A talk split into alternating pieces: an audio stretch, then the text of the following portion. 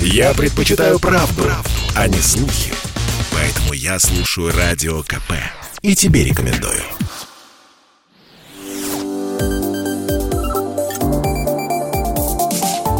Что нового в союзное государство?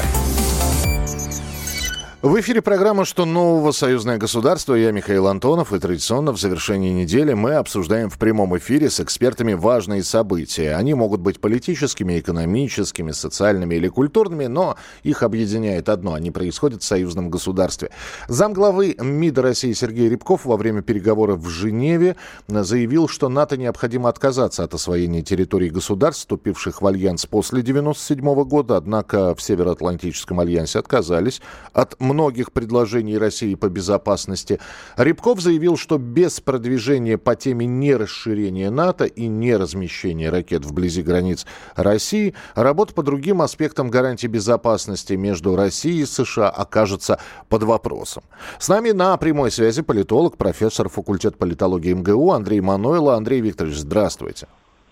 Добрый день. Ну, э, периодически поднимались эти вопросы о том, что не надо размещать э, ракеты НАТО около границ э, России, около границ союзного государства, но, в общем, авось и ныне там, или как Аваська слушает да ест. Насколько опасно это все и к чему же все-таки может это привести?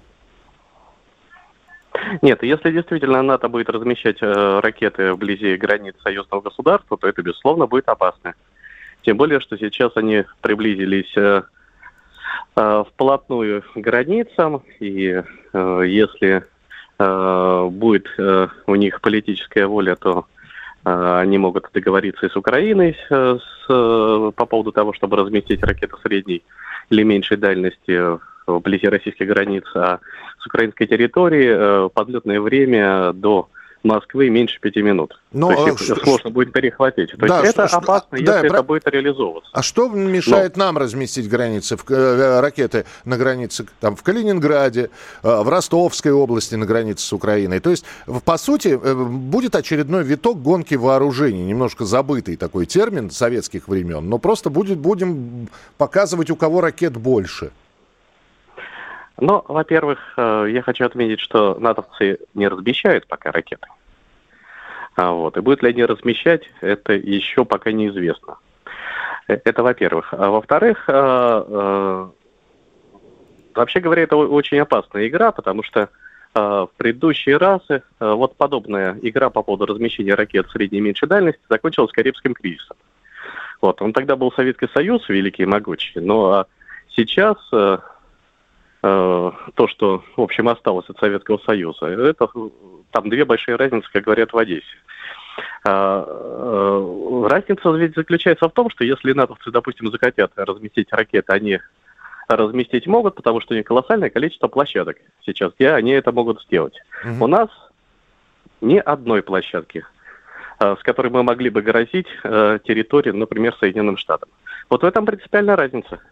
А, договариваться будут, это короткий такой вопрос, и дальше будут переговоры, потому что на данный момент, ну вот как по итогам тех переговоров, которые состоялись, было сказано, точек соприкосновений нет. Ну, вообще говоря, э, э, результаты переговоров, которые вот сейчас прошли, это дырка от бублика. То есть никаких результатов ровным счетом нет. Вообще непонятно, зачем они затевались, ради чего. Э, если точек соприкосновения нет, то э, так вообще мы, э, ну, дипломаты так не должны говорить, потому что их профессия эти точки соприкосновения найти. И я думаю, что, в общем, к переговорам надо подходить более тщательно.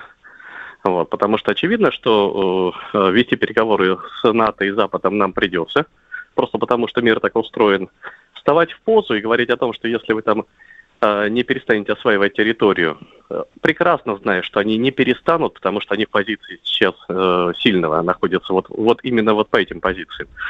Но это, на мой взгляд, не очень как-то красиво.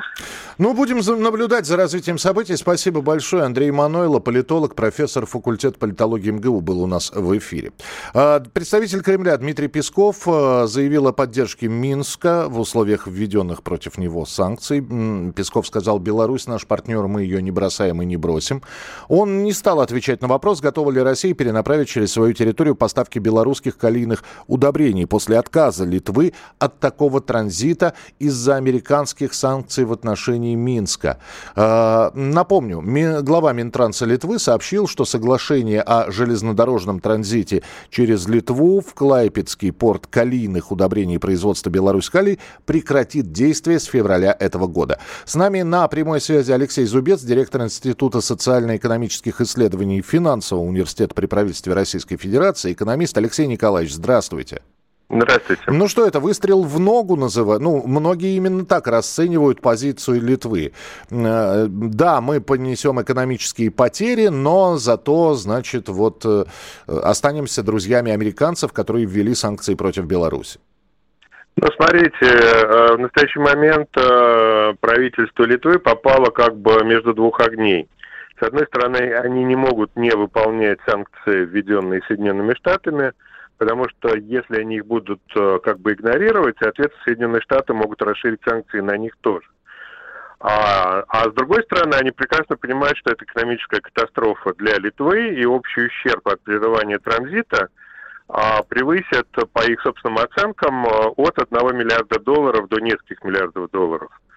А, потому что там, помимо, собственно, прямых потерь, там возникают издержки, связанные с вторжением договора, на выплаты компенсации и так далее. То есть никто же, никто не за Литву э, компенсации Беларуси выплачивать не будет.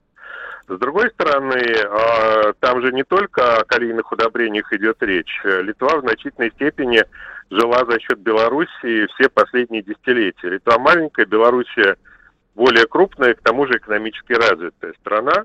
Ну и, соответственно, общие потери там будут весьма значительные. А на фоне тех потерь, которые Литва понесет в связи с бойкотом Китая, в связи с открытием тайваньского представительства в Литве, ну, это вообще-то очень большие потери, это экономическое большое бедствие для Литвы.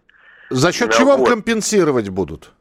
А вот в том все дело, что не за счет чего, потому что никто потери для Литвы компенсировать не будет. То есть э, Литве придется компенсировать их э, своими силами. То есть за счет бюджета, за счет экономического роста. Там же еще вот очень большая проблема для Литвы.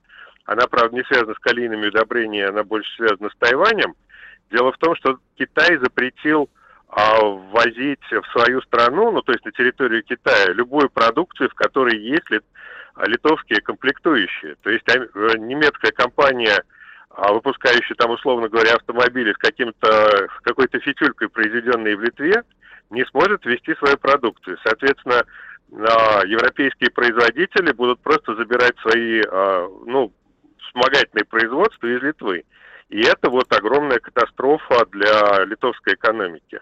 Поэтому ни за счет чего они попали в очень тяжелое положение, и за счет чего они будут вылезать, непонятно. Буквально на полминуты вопрос. Э, хорошо, а калийные удобрения, это Беларусь кому тогда будет э, э, поставлять? Но есть ли способ обойти этот транзит через Клайпеду? Есть очень простой способ. Эти удобрения будут поступать на российский рынок и потребляться здесь, в России. А российские производители калийных удобрений смогут существенно нарастить экспорт своей продукции в страны Юго-Восточной Азии и другие страны, которые покупают российские удобрения. Это самый простой вариант обхода санкций. Спасибо большое. С нами на прямой связи был Алексей Зубец, директор Института социально-экономических исследований финансового университета при правительстве Российской Федерации, экономист. Но ну, будем следить за развитием событий и за переговорами э, с НАТО, которые сейчас завершились, и итоги этих переговоров подводятся. Ну и затем, э, как, как Литва будет э, решать вопрос компенсации, э, уплаты неустойки за отказ о железнодорожном транзите. А с 1 января этого года банки и магазины Беларуси обязаны принимать карты российской платежной системы МИР. Это стало возможно после завершения в прошлом году проекта интеграции платежных систем Белкарт и МИР. Так что теперь россияне могут спокойно приехать в Беларусь с одной лишь карточкой МИР и при необходимости снять с нее деньги, расплатиться в магазине, кафе, в гостинице. А вот еще в прошлом году карты МИР принимали в Беларуси. Не везде. Ну и вам осталось услышать, а что интересного предлагает в ближайшие выходные дни посмотреть телеканал «Белрос». Прямо сейчас наша афиша. Петербург. Конец 1830-х. В центре внимания судьбы двух знатных семейств – князей Чечевинских и князей Шадурских. Они не подозревают, что относительно спокойный период их жизни скоро закончится навсегда. В атмосфере романтических белых ночей, под сводами роскошных дворцов и в закоулках мрачных зловонных трущоб происходят страшные вещи. Предательство, измены, жестокие убийства – это вольная интерпретация социального романа «Петербургские трущобы» Всеволода Крестовского. Смотрите сериал «Петербургские тайны» на телеканале «Белрос» по будням в 16.15. В главных ролях Наталья Гундарева, Ирина Розанова, Лидия Федосеева-Шукшина, Николай Караченцев и другие. Вашему вниманию предлагаем также фильм другого жанра «Боевик непобедимый». Егор Кремнев – специальный агент Российской службы внешней разведки – Провал боевой операции в Колумбии, где Кремнев руководил группой захвата, унес жизни всех его товарищей. В этой трагедии обвиняют Егора. Его лишают командирских полномочий, и он становится рядовым агентом наблюдения. Вскоре колумбийская трагедия повторилась, погибли все соратники Кремнева, а человек, которого должны были захватить, оказался секретарем беглого олигарха, который давно находится в розыске. В главных ролях Владимир Епифанцев, Сергей Астахов, Ольга Фадеева, Смотрите фильм «Непобедимый» 22 января в 17.55.